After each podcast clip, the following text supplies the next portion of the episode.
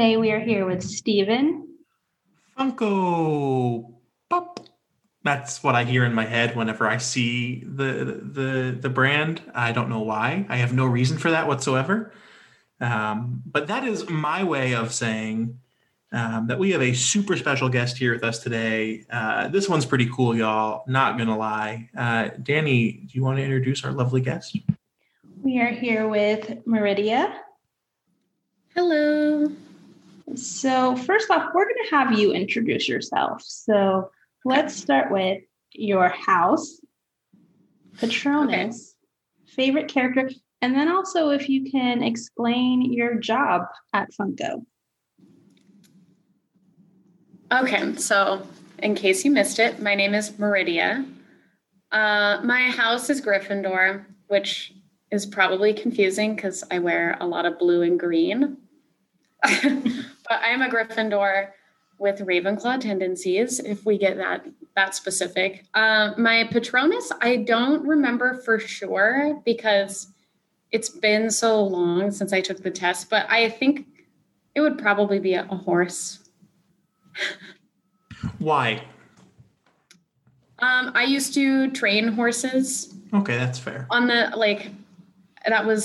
I don't want to call it a hobby because it wasn't a hobby. It's something that I really, really enjoy. And for a while I debated if I wanted to go to a special school for like classical dressage, but I used to train horses with my instructor.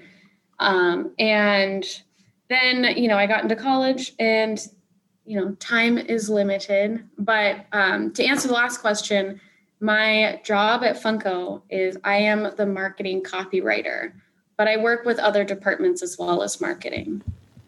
See, I thought you were going to give some answer about how horses run free and they're wild spirits. And that's a great answer. Look, I would not begrudge you if that was your answer, but you had a super practical, pragmatic answer, which is you used to interact with horses routinely. So that is supremely cool. Yeah, I enjoy them. They're quite funny.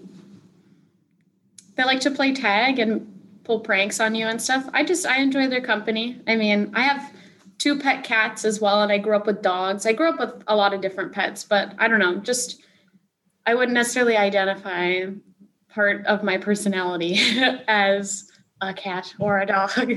Look, all I'm saying for the listeners out there who are getting a little bit tired of my shtick, you come for the Potter talk and you leave with horse facts. Horses play tag. I didn't know that. So there you go. Now, Meridia, I'm curious, where did your Potter journey begin? Because Danny is like a whole 3 generations older than you. But generally speaking, we're all roughly around the same age in that we grew up with the series, I would imagine at least. So can you tell us kind of how Potter came into your life? Yeah, so I think if we trace back to like the very beginning point of my memory, I distinctly remember when my mom was pregnant with my younger sister, because I only have one sibling. And one night when we were getting ready for bed, she asked if I wanted to start reading this book called Harry Potter and the Sorcerer's Stone, because it was gaining traction at the time. And me being a kid, just like something to not go to bed straight away. Yeah. Okay, fine. Like I also was a very, easy to please child. I wasn't too particular or picky. So I was just like, oh, an activity together. So then when she started reading it, I got really interested in it. But then after my sister was born, I didn't really stick close to the books very much because I was still at a cusp age where reading that level was possible, but mostly possible because I was so interested in words that I would go through the extra effort to look them up. So for a while, I stopped off of reading, and then it really hit again in high school when it was an interesting time. I mean, everyone has their own struggles with high school, but I got into a weird spot, and I was just like, I don't really want to go out and go do things, or I don't want to, you know, venture beyond certain activities outside of the house. Because I was going to school full time. I was working as many hours as legally allowed. And then I was also training horses on the side. So it wasn't like I had time in the same sense that, you know, other people my age did. So I got into reading them again and I got really invested. But when the movies started coming out, my dad, that's how he got involved. He's very much a movie person. So before it was just really me alone reading the books and being interested in it. And then when the movies hit, that's when my dad and I really bonded on that. And we really clicked with it. Like my mom was always supportive and like, yeah, you found something you enjoy and movies we can watch as a group. But she wasn't interested in it the same way my dad and I were. And we would spend hours discussing, you know, the movies and the differences between the books because he never read the books. I told him he should at least listen to the audiobooks narrated by Stephen Fry, but I don't know if he's actually done that yet. So it's always like his perspective is movie only and mine is more like a merge in between the two. So that's where I would say it started, was it kind of an early seed of the idea that then bloomed when I could bond with my dad over that material more. Yeah, I really love that answer. Because, you know, I think one of the things I've really come to appreciate about a lot of people's Potter origin story is that we kind of fell into it, right? I never read fantasy stuff growing up, but I happened to pick it up at one of those Scholastic book fairs as a kid in elementary school. And there I went, right? And here I am now, right? You just, your mom was like, hey, read this book. You don't have to go to bed. And you're like, okay, cool, right?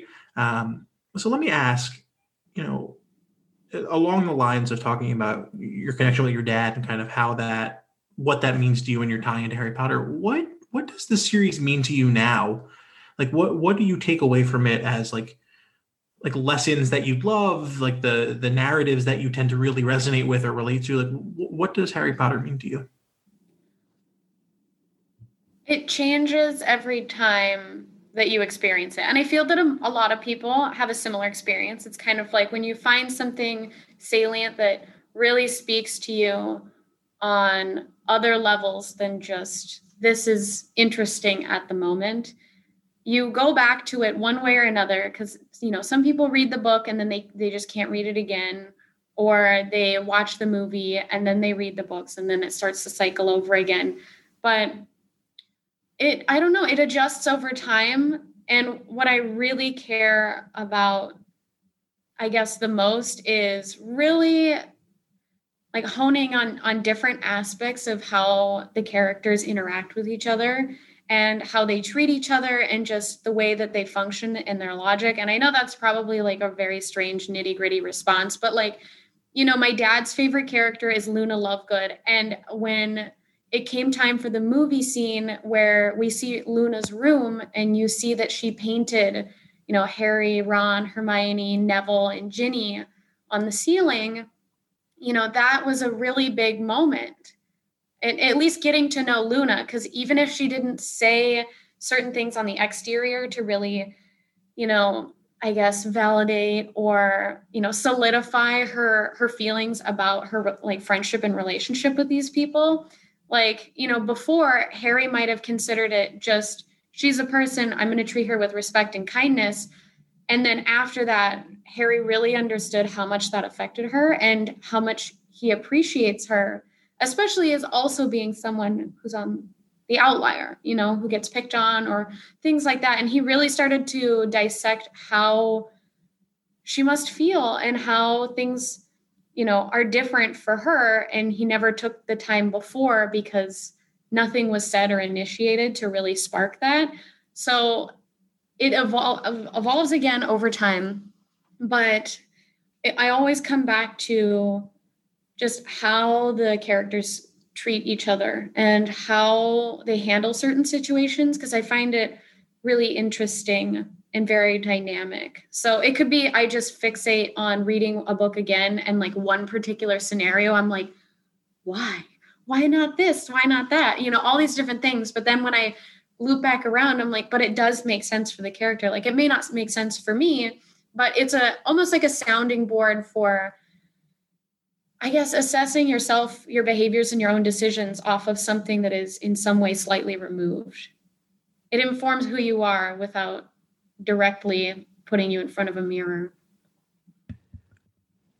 I'm just going to leave that as it is, because that's probably one of the better meta-analyses that's ever been said on this podcast. And I've been trying and failing for damn near 50 episodes at this point to get to that. So that was really well said. One of the things we do talk a lot about, both on this podcast, but also just Danny and I as friends, is that we would love to have a career that was actually centered around our personal passions. Right? Like we do this podcast. I have another podcast I do, and we love doing them. But at the end of the day, they don't really contribute to our actual jobs, our actual careers, right? We both work in different facets of the ever exciting world of insurance. You, on the other hand, have a career that seems pretty aligned to your personal passion. So can you talk a little bit about how that came to be, right? Like, was this something that was always on your vision board? Did the opportunity happen to just pop up? Like, how did this work? So I will first answer that by explaining how I came to know Funko first. So one of my big life goals growing up was to study abroad in England. My grandmother's from England. I knew at an early age I wanted to get my degree in creative literature or some sort of, detailed English-based writing degree. And so I thought, I'm going to find a way to make this happen. And that ended up me working a management level job full-time while going to school full-time in a city I didn't live in. And when I finally got overseas and I made a friend, I won't say her name, but I love her dearly. She'll know. But I made a friend overseas who happens to live in a town very near where I was born, because I was born on the East Coast and my family slowly moved down to Arizona and then up to where I'm at now, which is Washington. And she did this thing where every time we would go on a trip, because I traveled 9 countries. She went on most of those trips with me. Every time we went on a trip, she would pull out a Daenerys Targaryen pop and take photos of it. And she was like, took my Khaleesi on another trip today, or things like that. Like, she would put like silly captions to it. And I was like, what is this thing? I'm like, where did you find this? It's adorable, but I don't like what you just carry it around. She goes, oh, yeah, I love it. So that's when I got introduced to it. And then when I came back home from my study abroad, one of my coworkers, gifted me my first Harry Potter pop, which was Harry Potter holding the orb, so the prophecy orb. And that was incredible to me because, first off, my friend remembered what one of my favorite Harry Potter of all time is I love the Order of the Phoenix. Like, as much as there's really frustrating characters and really terrible things happening, there's so much that gets done. Like there's not like, grinding through the gears and sitting around. So I was really excited that my friend remembered, and, I got a few more gifted to me, and then it kind of grew. And then I realized that the headquarters is in Washington, and it happened to be about a half-hour drive from where I was living at the time. So I came to visit and I was just like, I really enjoy this. And so I started applying because I had graduated with my degree at that point. And it was difficult. And I'm not going to sugarcoat it, but it's difficult in a really good and interesting way because I got denied again and again and again. I kept applying. And finally, I got in a retail position in the store, because there's a store at the bottom of the headquarters. And I was like, at least I'm close to something I enjoy. I need something different and new. I'd been managing a movie theater for a really long time. And I was like, I need something new. Even if this is just a sidestep to where I'm going, at least it's something. And I get to see children get excited about characters they recognize, from books and movies. And like, this is what I'm interested in, is how these people interact with these characters and all these stories and ideas that come up because of these characters that they connect with. So it's like, at least I get to see little kids get really excited about things, and like, there's joy, you know what I mean? So I worked in the retail store for a while, and then I finally got the position I originally applied for, which is the marketing copywriter position. So I do a lot of different things in that facet, which I could go into if it's at all interesting to you. But yeah, so that's how I got into Funko. I didn't really know about it right out the gate. It wasn't like something that I had really sought out in school. And like, I was close with quite a few of my professors. So I was trying to figure out, okay, do I need to, like, I was freelancing as well as working full time. So it was freelance writing. And so it's doing all these different things. I was like, I would like something to just have more structure. Cause I feel like, you know, you get to a point where you feel like you're spreading yourself thin just to keep interested in things, to keep things going. And I was like, no, I need to figure this out. So I just kind of fell into Funko, but I really enjoy it. Can you explain, and you can go as deep as you want, but I know some people are not in the world where they know what a copywriter is. Oh, okay. So a copywriter basically writes all of the text that you're going to read in something. So for example, when you go to our like Funko Instagram or Twitter or things like that, I contribute to that. I'm not the only person that writes for that. But I write for that. I write all of the descriptions and blurbs that you see on our website. I write blurbs for other retailers as well, so that we can help them explain the product to the customers from their facet, because each website has things set up differently. So they need to be tailored to the type of information that each retailer wants to focus on. So I write for the blog. I write for all kinds of things. Basically, if you read it, there's a high chance that I contributed to it, if not wrote it.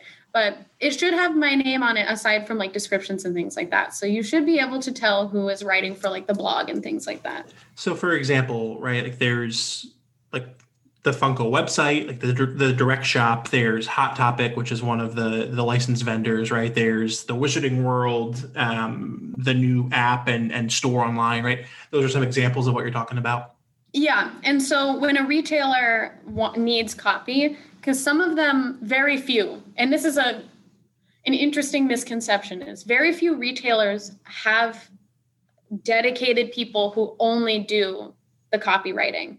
And that can be good and bad. And that's more of their spectrum, because again, that's more of what they want scope wise. And if they can ask for the providers to of these products to give them descriptions, but every so often, and they usually come in batches, which everyone's really well timed and coordinated in that sense, because all these different retailers they'll give a list of the item numbers of the things that they're struggling to have copy for, or that they're not familiar with.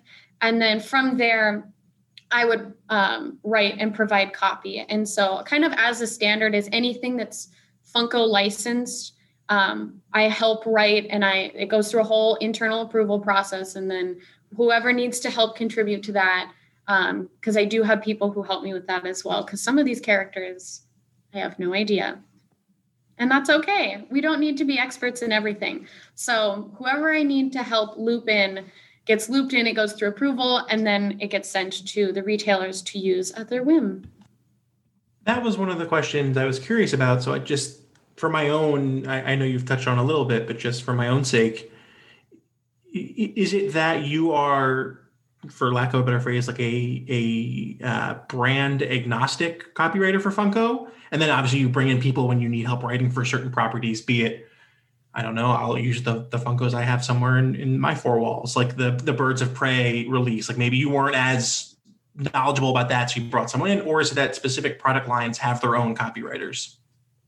No, I am the only one.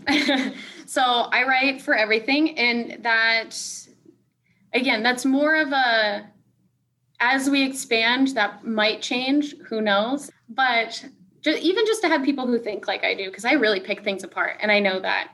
So sometimes it's difficult, but I do a lot of research. Some things I know really well off the bat, like I could quote it, and that's the sweet spot. Okay. And then we get into things where I'm familiar with, but I know someone nearby who's easy to access knows it better. So I will come up with kind of like a first draft, and then I go over it with that person to really pick away at and perfect. Because again, these are things that, you know, they have their own stories and characters behind it. I want to do them and their source material justice. And people are excited about this the way I am excited about Harry Potter, about all these other things. And so I want something that will catch their eye and resonate so that they're like, wow, a new way to engage with the thing I love. It doesn't have to be just me rereading it or me watching it all the time.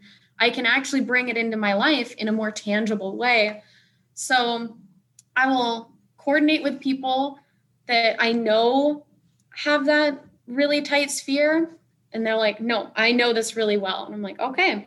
And then if it's something that's really outlier, I do a lot of research. I sit on it for a little bit. And then if I'm really struggling and I'm like, I don't know if I quite nailed this or if this is exactly what you want. Cause there's never like that point where you feel like every single project you do is like the best thing in the world and 100%. That's okay.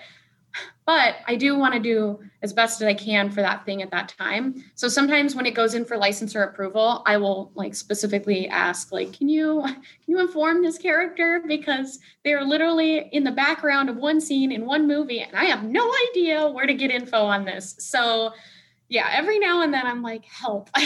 But I do a lot of research. Danny, I know I'm hogging the mic, but I have two more questions. I am just so deeply curious about this. And then I promise I'll stop talking and you can, do your co-hostly duties. First question is, so I've seen at like a thrift store, I think back when I lived in Arizona, I am very knowledgeable about like the Funkos within the fandoms that I'm really passionate about, but of course there's so many beyond, like kind of like you're saying, like, the ones, and there's tons that you have to research. I saw a handful at a thrift store one time that were for the royal family. I think there was one for Prince Charles maybe or something. I forget. Anywho, my question is, like, are y'all as Funko working with like the Windsor royal secretary on that? I don't know in particular who we work with that, but we do work with licensors for real people. They're called Pop Icons. So there's many different collections for anyone who is interested. Feel free to check it out. We have music, sports of all kinds. So like American football, we have European football, or as other people call it, soccer. We have tennis, baseball.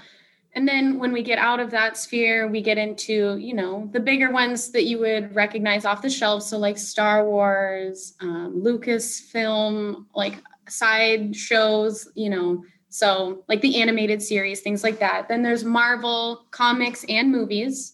There are different collections for those. There's DC, also in movie comic split.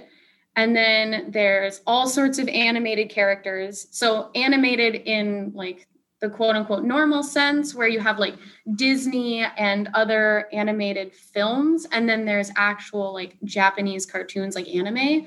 So yeah, there's quite a large variety, and we do include music now. We do include icons, history people. We work with either what is remaining of their like estate or their foundations, things like that. As we go through those projects, we make quite a lot.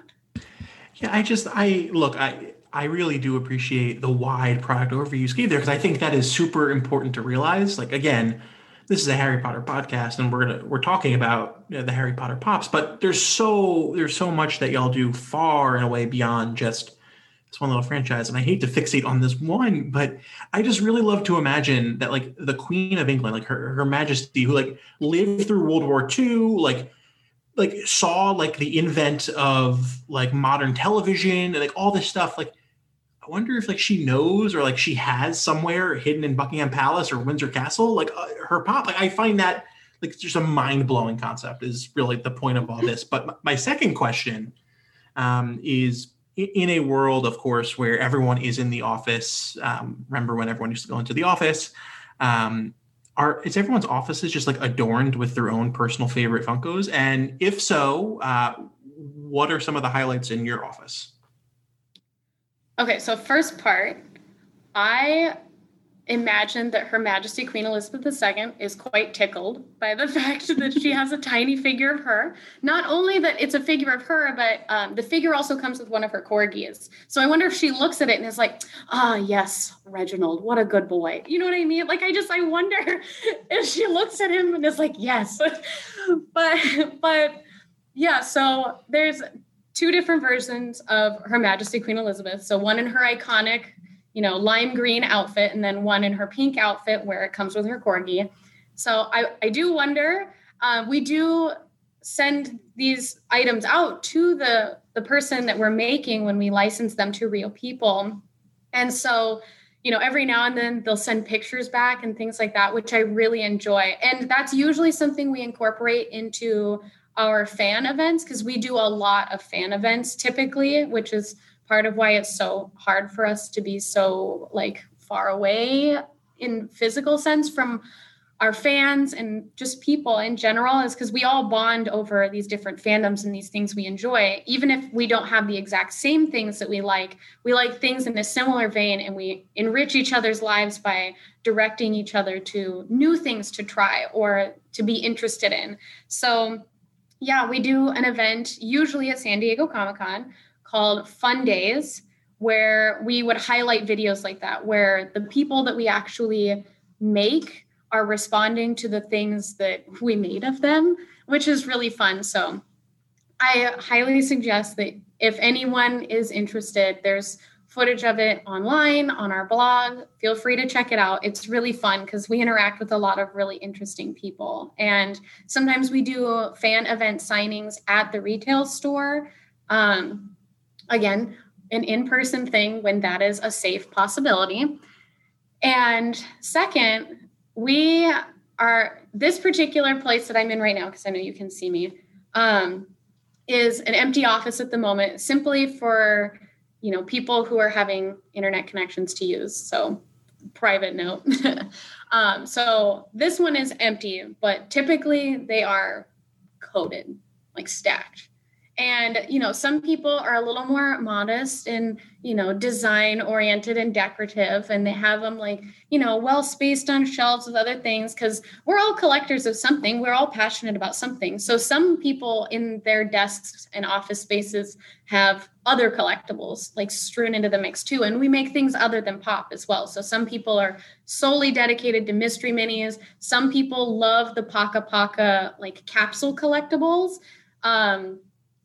Yeah, it's just some people have plushies. It's just whatever your thing is, that's your space, that's your home. And so if that's what makes you happy and gets you excited about the day, then of course you want it to be in your life, So mine in particular, I have a lot of really quirky ones. I have a very large Harry Potter collection, but I am not a completionist for that category, because first off, it is vast. And I mean canyon. Okay, there are so many different versions of certain characters, all these different things, all of which I enjoy. I think they're great. They're awesome.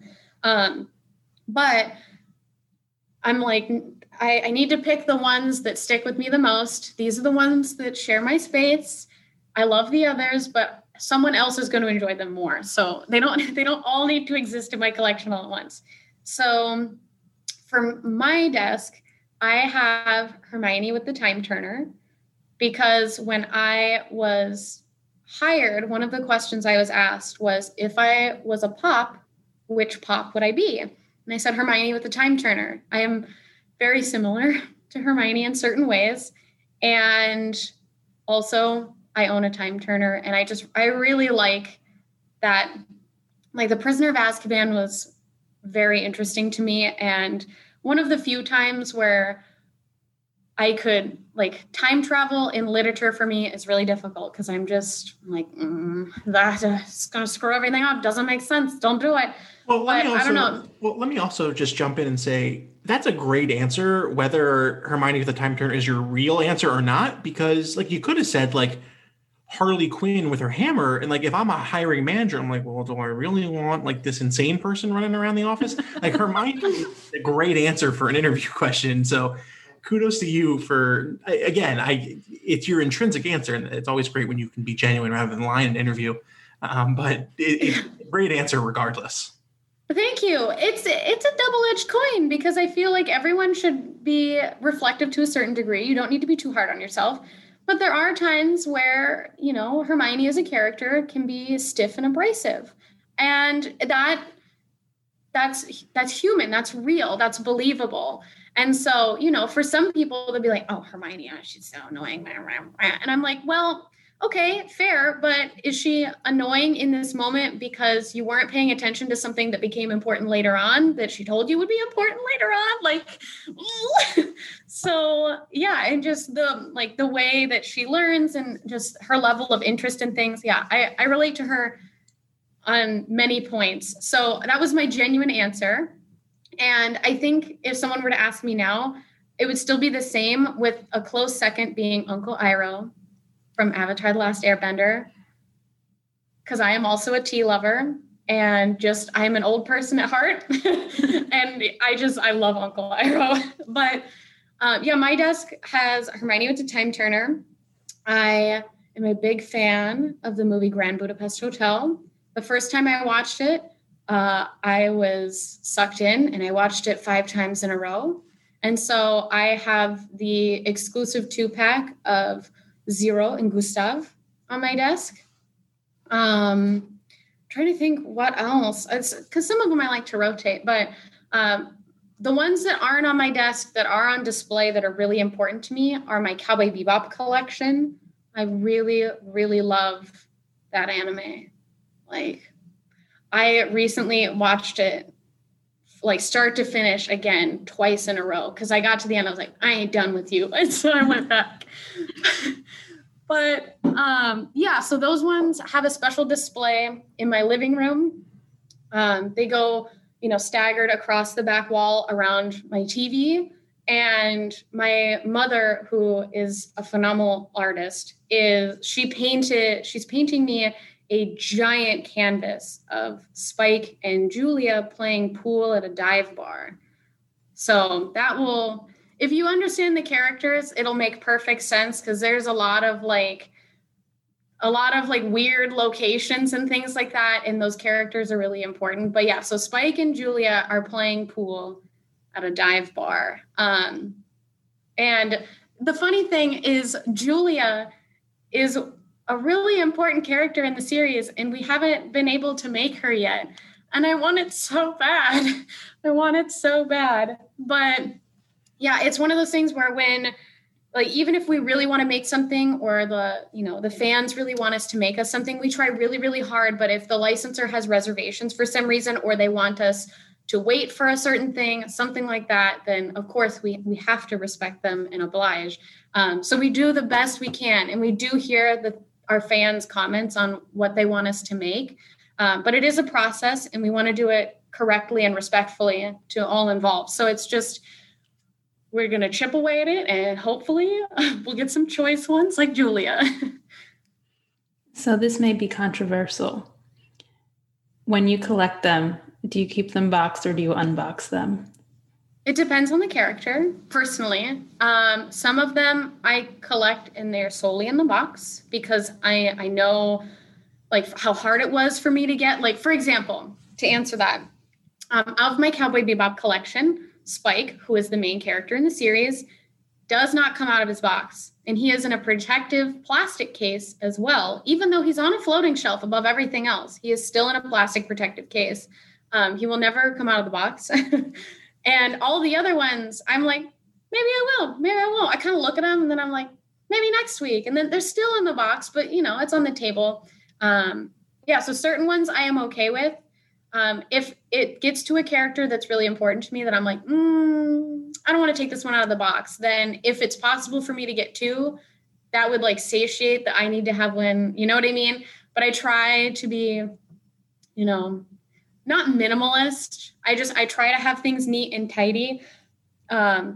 And there's a tidy way to have like knick-knack kind of cluttered decor. And that's great. I'm in no way judging that. But for me, when things get too visually disruptive, I feel like I'm suffocating. So I'm trying to, satiate the desire to see them out of box as well, while, preserving one of them. But yeah, so it depends on the character very much. So I've never taken my Hermione with Time Turner out of the box because of course I have to have that.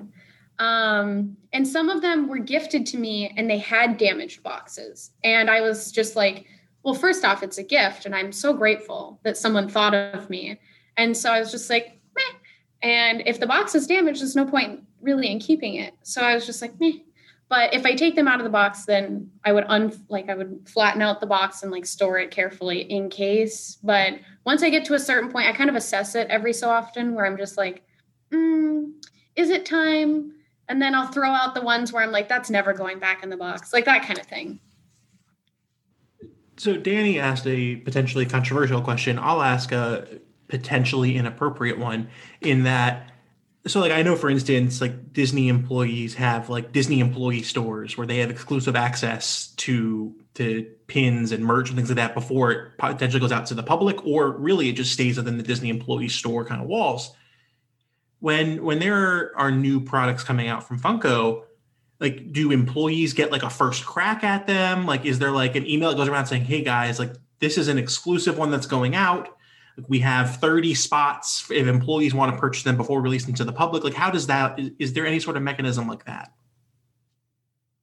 I think this is how Funko differs.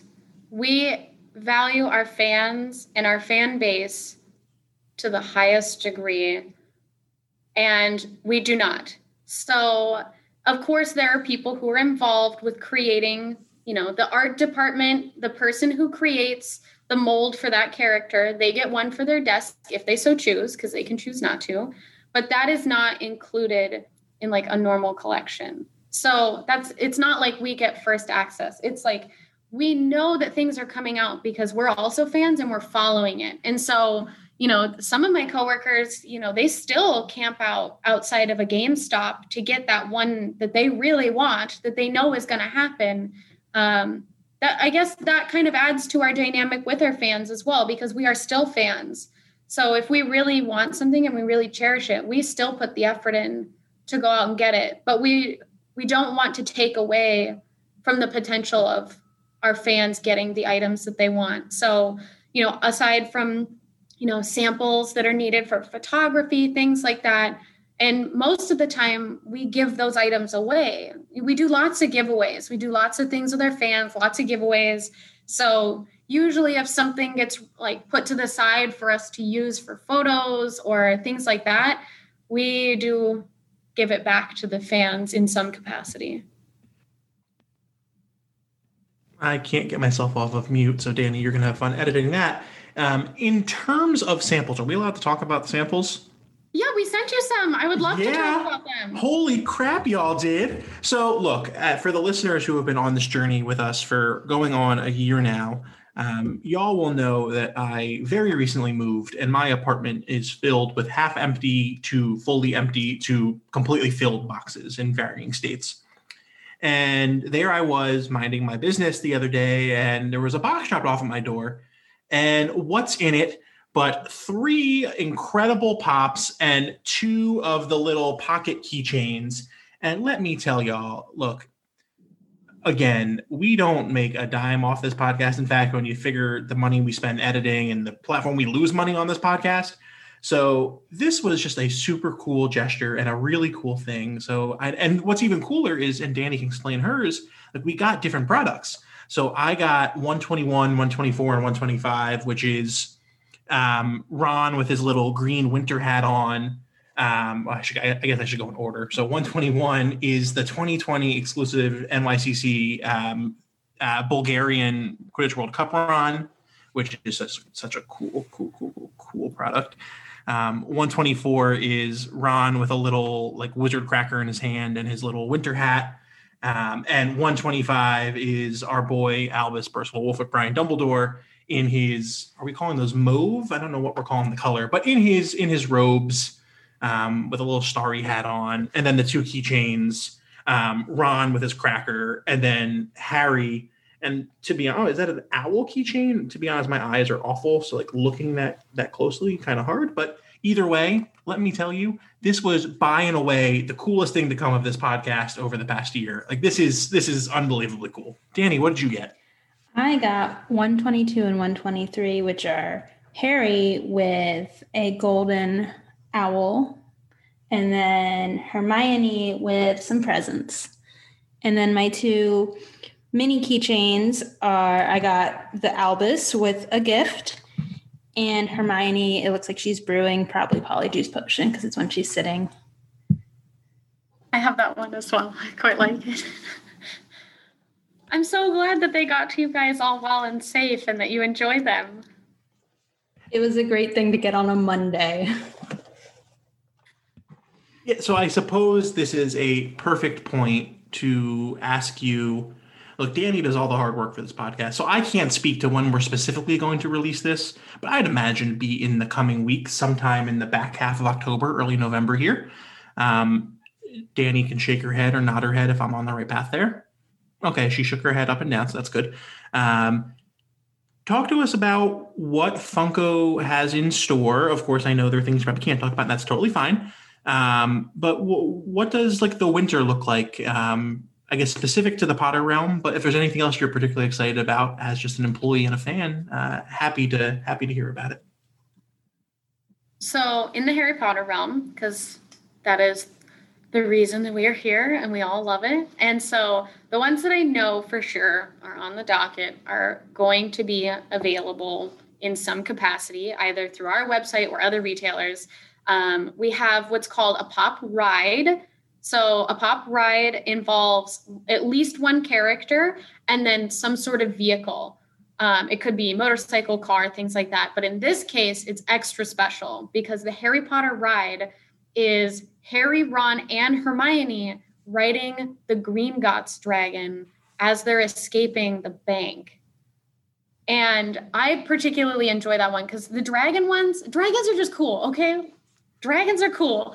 So, but the fact that we were able to get all three characters to fit on it without it being like absolutely ginormous, because we do make a large variety of sizes of certain characters. So that I'm really excited about, because the Gringotts scene where they're escaping, like crashing through the floor of the bank and then crashing through the roof, like it's just, it's so iconic. It shakes you to your core. And so that was a really cool one. For the ones that you got, I know that's part of the newer collection, which are centered around like the Yule Ball, like holiday time. So, you know, Harry is hanging up like a golden owl ornament, and Hermione has gifts, and, you know, Ron has his, you know, holiday crackers where you pop them open and then wizard chess sets or random objects appear. So just those kinds of moments, because we did a Yule collection where it was a large majority of the main characters we follow in the movie series, all in their Yule Ball outfits. But this is an expansion on that. So still in the realm of the Yule season and celebration, but more centered on their times together, where they're decorating and things like that. And I really enjoy it because for me, I like to incorporate my figures into my decor wherever I am. So either at my desk or things like that. So decorating for the holidays, and it looks like they're helping me decorate for the holidays. That's primo. That makes me really happy. Yeah, trust me. I'm well aware that y'all have different size products because a couple months ago, I purchased a couple. I think the one I had gone for was Harry under the invisibility cloak. This must have been like summer, back in the summer. And while I was on the website, I was like, oh, you know, I'm here. So, and so I saw there was Dumbledore with Fox, and I was like, oh, this is cool. I'll buy that too. And I noticed that there was a slight price differential. I noticed one was like $15.99, one was $10.99, and I didn't really think too much about it. I thought, oh, well, there's two little characters or two little pieces. You didn't read your descriptions that you wrote. I didn't. Look, all your hard work. I did. Well, because Look. I was afraid that like the Harry invisibility cloak was going to sell out, so I was on it quick. I was just like, I got to get to the cart. I got to check out. I got to be gone. And so I bought it. I bought both of these things, and they show up, and I'm like, why the heck is this box so big? Like the cardboard box was like, you know, up to like my knee, and I'm 6'3", and I open it, and Dumbledore is humongous. Like, oh goodness! Like this is outstanding. But now I have to figure out somewhere to put this in my decor. And yeah, anywho, I am well versed in the different product sizes now. Yeah. So hopefully, you know, if anyone has questions, we try to explain those things at conventions or fan events, things like that. But we do everything from like. We even do pens. So we have pop pens where they have mini tiny collectibles on top, or we have Paka Paka and Mystery Mini, which are all in the same, like, you know, pocket size realm. We have Pocket Pop keychains, which are basically a miniature version of the pop attached to a keychain. Then we have pops. We have pop 6-inch, pop 10-inch. And then we get to the whopping 18-inch bad boys, which are... That's a focal piece for a collection, let me tell you. Very much so. I know one of the things that I see a lot in the Harry Potter world is the advent calendars. I know. Yes, so, I also have one. I don't have this year's yet, but there's a myrtle on the shelf behind me from the little advent calendar because it has really tiny shelves and they fit perfectly. Oh my gosh, I love it. I love to hear how people incorporate them in different, you know, displays or in different ways. It always makes me happy and excited. Gives me new ideas too. But the advent calendar for this year is correlating to the collection that's coming out. So all Yule related of people decorating and fun things. And, you know, one of the figures includes Albus Percival, Wolford Brian Dumbledore, holding sweet, sweet, swaddled baby Harry Potter, and it's adorable. And, you know, there's Hagrid carrying a tree to decorate, like all kinds of things. So they're all related to that collection in a mini form. So I really enjoyed that one. I also really liked last year's, which was Yule Ball themed. So it had like Hermione and her beautiful dress and all these wonderful things. And you could kind of create, you know, your own little Yule Ball dance scene with everybody. We use them. Our work does this weird competition thing that my team is just kind of gets over because they repeat it every year. But we use them in the snow globe that we had to create for work. Which is another thing, because this year we came out with Mystery Mini snow globes specifically for that collection. No, y'all can't keep doing... Look, so I host another podcast all about pins and pin collecting. And I lose so much money off that podcast because I bring on these amazing designers and I'm sitting there and I'm Googling their stuff. I'm like, oh, well, I'm going to buy that. I'm going to buy that. And so, look, the more you keep talking about all these really cool products you guys have coming out, I'm going to be on the website buying stuff. Danny, this podcast is incredible, but I can't keep losing money like this because we bring on these amazing artists. We bring on these amazing... mask makers like Paula. We bring on incredible people like Meridia from Funko, and here I am 10 seconds later on the website giving my galleons away. And it's all great and I'm happy to do it, but at some point I'm not going to be able to afford food. Or you're not going to have anywhere else to put anything. That too. We also make pins. I'm also a pin collector. Gee, stop. Yeah. So our newest like series within pins are pop pins. So they are, quote, colossal size pins ranging from 4 to 3 inches tall, typically. It kind of depends on the character, you know, sizing according to that. But yeah, so we make pop pins, which are really cool. The Harry Potter collection is really fun. I particularly like Albus in his like mauve purpley outfit with the gold stars. And then we also, part of Funko is Loungefly. So that's kind of a branch of us. And we make all of those really awesome, fun, you know, purses, backpacks, wallets, t-shirts, more stylized pins, things like that. So that's my real big thing right now is occasionally there's pops where I'm like, oh, gotta have that. But Loungefly. because I'm a sucker for a good purse and pins too. So well, and now I'm even looking at Box Lunch, and I see the Lumiere and Cogsworth and Aladdin and Genie and Abu and Raj. Oh my God, this we've lost them. Oh God. There's some good ones. It's a struggle. But again, I guess for me, like my guiding thing is, okay, is it going to be in a place where I can see it and cherish it? And things can rotate and that's fine. But at some point in the year or in time, is it going to be in my space and I can see it and enjoy it? Because that's the whole point, you know, to interact with it, to have it with you, or to take it with you for fun things, or to wear it and someone to recognize it. And you're like, oh, you're into this too? You know, things like that, those kinds of moments.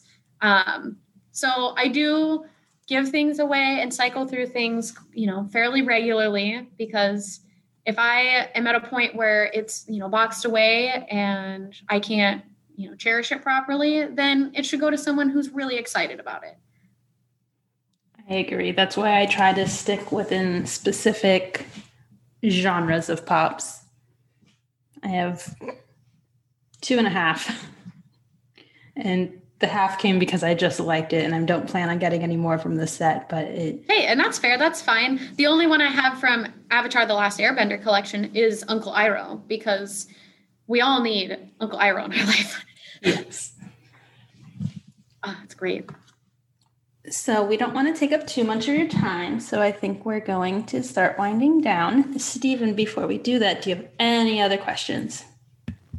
Not a question so much, just to say this has been really, really cool. So one of the things that Danny and I have talked a lot about in terms of like what we want to do with the podcast now that we're, I guess by the time people are listening to this, if not encroaching on 1 year, past 1 year, of existence, is, you know, just talk with people who engage in the fandom in different ways than we have. Like, we've talked with a ton of like personal small business owners and just people who are incredible fans, and we're going to continue doing that. But, you know, we spoke with Shelly the other week, who runs Conquest Journals, and that was an incredible conversation, talking with someone who has an officially licensed Harry Potter product, and just talking about how she's able to integrate kind of the passion into the business, and how that whole relationship works. And this has been an extension of that tenfold. It's just, again, like I said earlier, Danny and I both wish we could have a career that allows us to engage in our personal passion and get paid to do it. And, you know, I think Funko is just a really cool company that, you know, I've engaged with that at Emerald City. I've engaged with just as a customer online. Like, there's always something fun happening, and just to be able to tap into that fun on a personal level for an hour and however long this goes is just really cool. So thank you so much for doing this with us.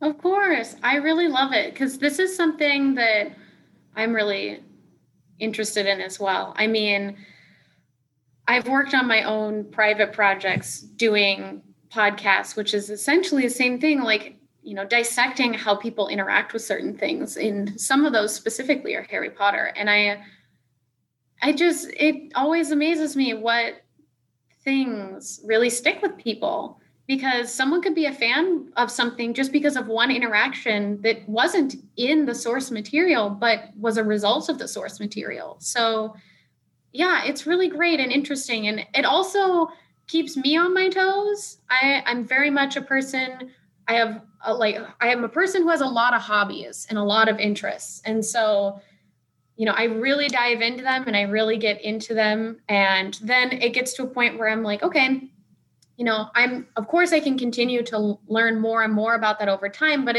it's going to take a certain level of like extraneous effort to find other people that know about something the same way I do, to really, you know, nitty gritty progress in that thing. So I'm like, okay, well, I would like to focus on this for a little while now. And I always cycle back through things, you know, over time as they go.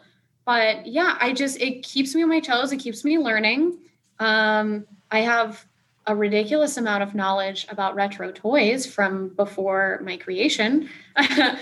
So it's very interesting. And it's there's almost their own stories into it when you research into these different things. And so if there's something that I don't know about, I enjoy learning about it and researching it a lot because there is its own story behind it. Like, you know, there's some characters that only appeared in like one small thing in a whole vast effort by a company. So like, for example, like, you know, one particular licenser that we work with that they make soda products, one of the characters we made for them was a mascot that only appeared in a print ad in the 1960s and like the early part of the 1960s. And it was just really interesting to me that like this one character showed up for a very short amount of time, but it stuck with people enough to build the traction for us to get to a point where we could create it for people to enjoy again. So I wish that upon anyone. And I hope that everyone can get to that point in their life where they know enough about themselves to know what gets them excited and what gets them going and the ball rolling, and then being able to do something with that, like as a career or even as a hobby. Definitely. And we really thank you guys for being willing to do this with us. And I know that a lot of people that probably listen to this already follow Funko, but one of the things I like doing is you guys have your Twitch live streams happening a lot. So if I'm doing a tedious task, I'll have it playing in the background. It's fun because it's a chance for us to be able to talk about a variety of different things and talk about what, you know, we as people are excited about because we're fans too. Again, rounding back to that.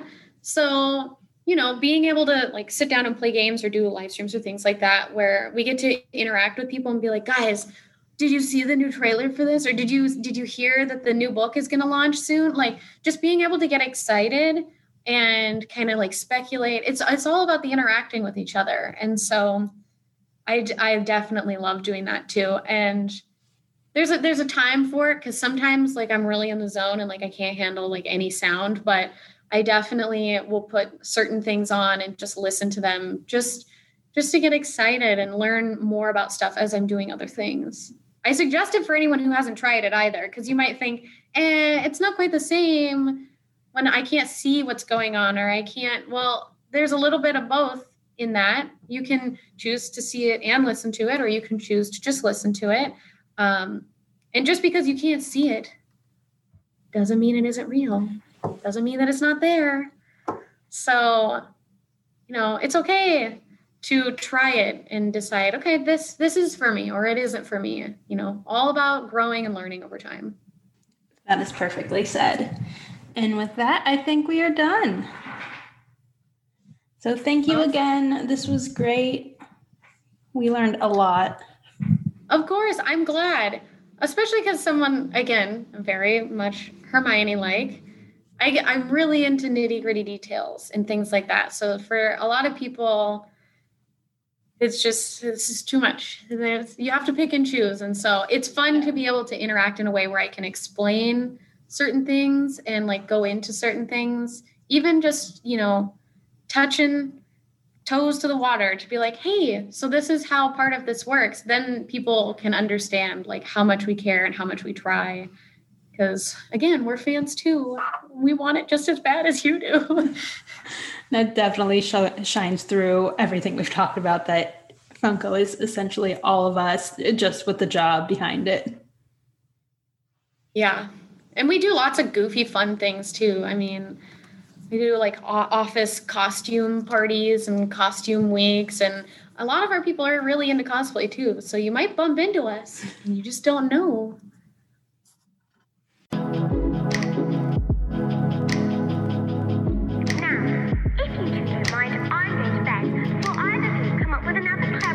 Get us killed or expelled.